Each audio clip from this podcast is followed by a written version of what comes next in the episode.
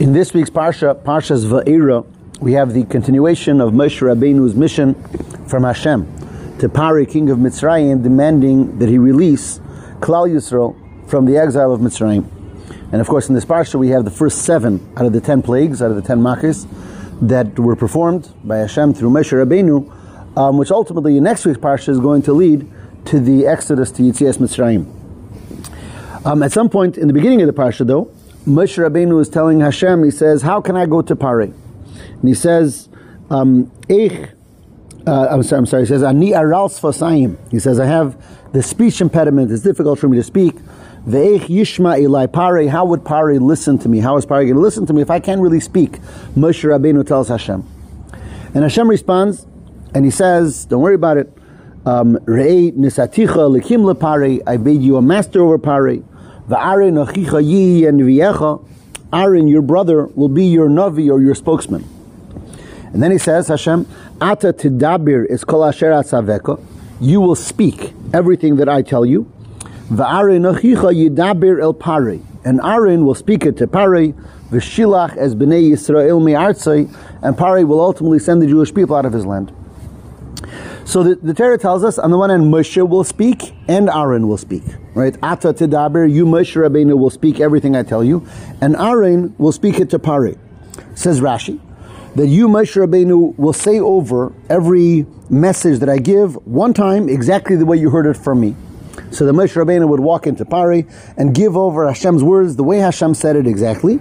And then Aaron would explain, would translate, would give it over in more of an eloquent fashion to Pari. And the question is, what was this all about? Why, why did Moshe Rabbeinu have to first come into Pare and say the statement the way it was, the way Hashem said it, and only then would Aaron explain it? Why wouldn't it be enough for Moshe Rabbeinu to give over the information to Aaron, and Aaron will give it over to Pare? What was this two-step message given to Pare? Again, first the actual words by Moshe Rabbeinu, and then the explanation by Aaron HaKohen. And the way the Rebbe explains it is the following way.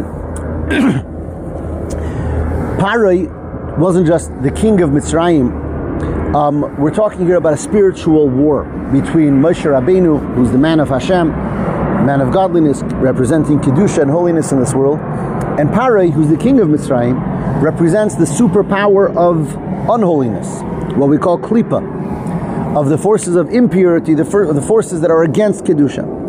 And Parai was, was the tremendous superpower of that, and therefore uh, represented a tremendously powerful unholiness, a tremendously powerful klipa. Such a klipa had to be broken by no one less than Moshe Rabbeinu himself. A regular person, even someone as great as Aaron HaKoyin, might not have been powerful enough to actually conquer, to break down the intensity of this unholiness that Pari contained and Pari represented. Only Moshe Rabbeinu, who's the ultimate Eved Hashem, the ultimate servant of Hashem, the tzaddik of the generation, the one who represented Hashem to the people, only he had that ability to stand up to Pari, and as the pasuk said, be Elokim lepari, be a master over Pari. And that's why we have to have these two steps. Moshe Rabbeinu comes and he says the message of Hashem. Whether Pari understands it or not, what he's affecting is with that power of Hashem, he's breaking down that power of unholiness. And then Aaron does the explaining. It's interesting, there's a Gemara, both in Tractate Brachas as well as in Megillah, where the Gemara says in the name of Rabbi Yitzchak, that if you see a rasha, you see a wicked person, that the fortune is shining upon him at that time, don't start up with him. In other words, if the fortune is shining of this wicked person, that means right now he's very energized in an unholy way. It's not smart to start up with him. Says the Gemara, Rabbi Shimon Bar Yochai says you could, and you can overcome him. It's specifically Reb Shimon Bar Yochai, who is the ultimate tzaddik concerning whom it says the greatest levels. He was the tzaddik of the generation. It says he was a, a 100% nullified to Hashem. So Reb Shimon Bar Yochai says, no, I'll stand up to any rasha. And that Gemara is really an expression of this story that we're talking about. First, the Gemara says that if this the rasha is doing so well, don't don't start up with them. That's like in our part, like Aaron HaKoyin or anyone else would not be able to break down the intensity of the pari. But Moshe Rabbeinu, or much later Reb Shimon Bar Yochai, they had that power, and therefore it was Moshe Rabbeinu who had to come to Pari and give the initial message of Hashem. Translating that into our own life and our own world, sometimes we feel faced also with a very, very powerful force of unholiness. Now that might be external, outside of us, and something that we're facing in life, or it could be internal. We might be our, our, our, our the negative part of ourselves, our Yetzer Hara, our animal soul, might be empowered in a way that we become fearful of it and we don't feel that we can conquer, we can overcome it. And what we have to know is that it's with the power of Moshe Rabbeinu that we have the ability to conquer and overcome and break down any sense of evil or unholiness that exists. And how do we have the power of Moshe Rabbeinu? So there's two answers. Firstly, we, are told that every yid in their neshama receives light from the shepherd Moshe Rabbeinu. Moshe Rabbeinu is called one of the shepherds of the Jewish people because he sustains and gives energies and powers to our soul, to each and every one of us. Moshe Rabbeinu Chumash Devarim tells the Jewish people, he says, what is, what is Hashem asking of you already? Only to fear Hashem. And the Gemara asks, that doesn't sound so easy. Moshe Rabbeinu is making it sound like no big deal. All he's asking is for Yiras Shemayim. And the Gemara says, yeah, for Moshe Rabbeinu it's not difficult.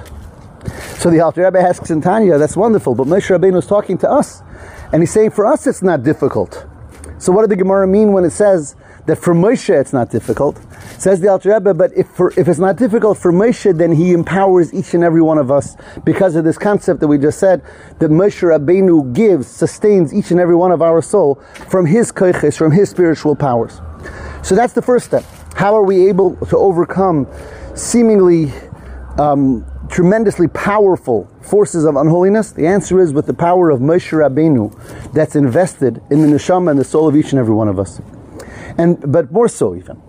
We have the Moshe Rabbeinus of the generation, the tzaddikim of every generation throughout, as the Zohar says, that there's ispashtusa de Moshe b'chaldara v'dara, that there's the continuation of Moshe Rabbeinu in every generation, the soul that enters to the tzaddikim, and specifically the tzaddik hador, the great tzaddikim of the generations, that they have the koyach of Moshe Rabbeinu, the power of Moshe Rabbeinu, just like he had in his time.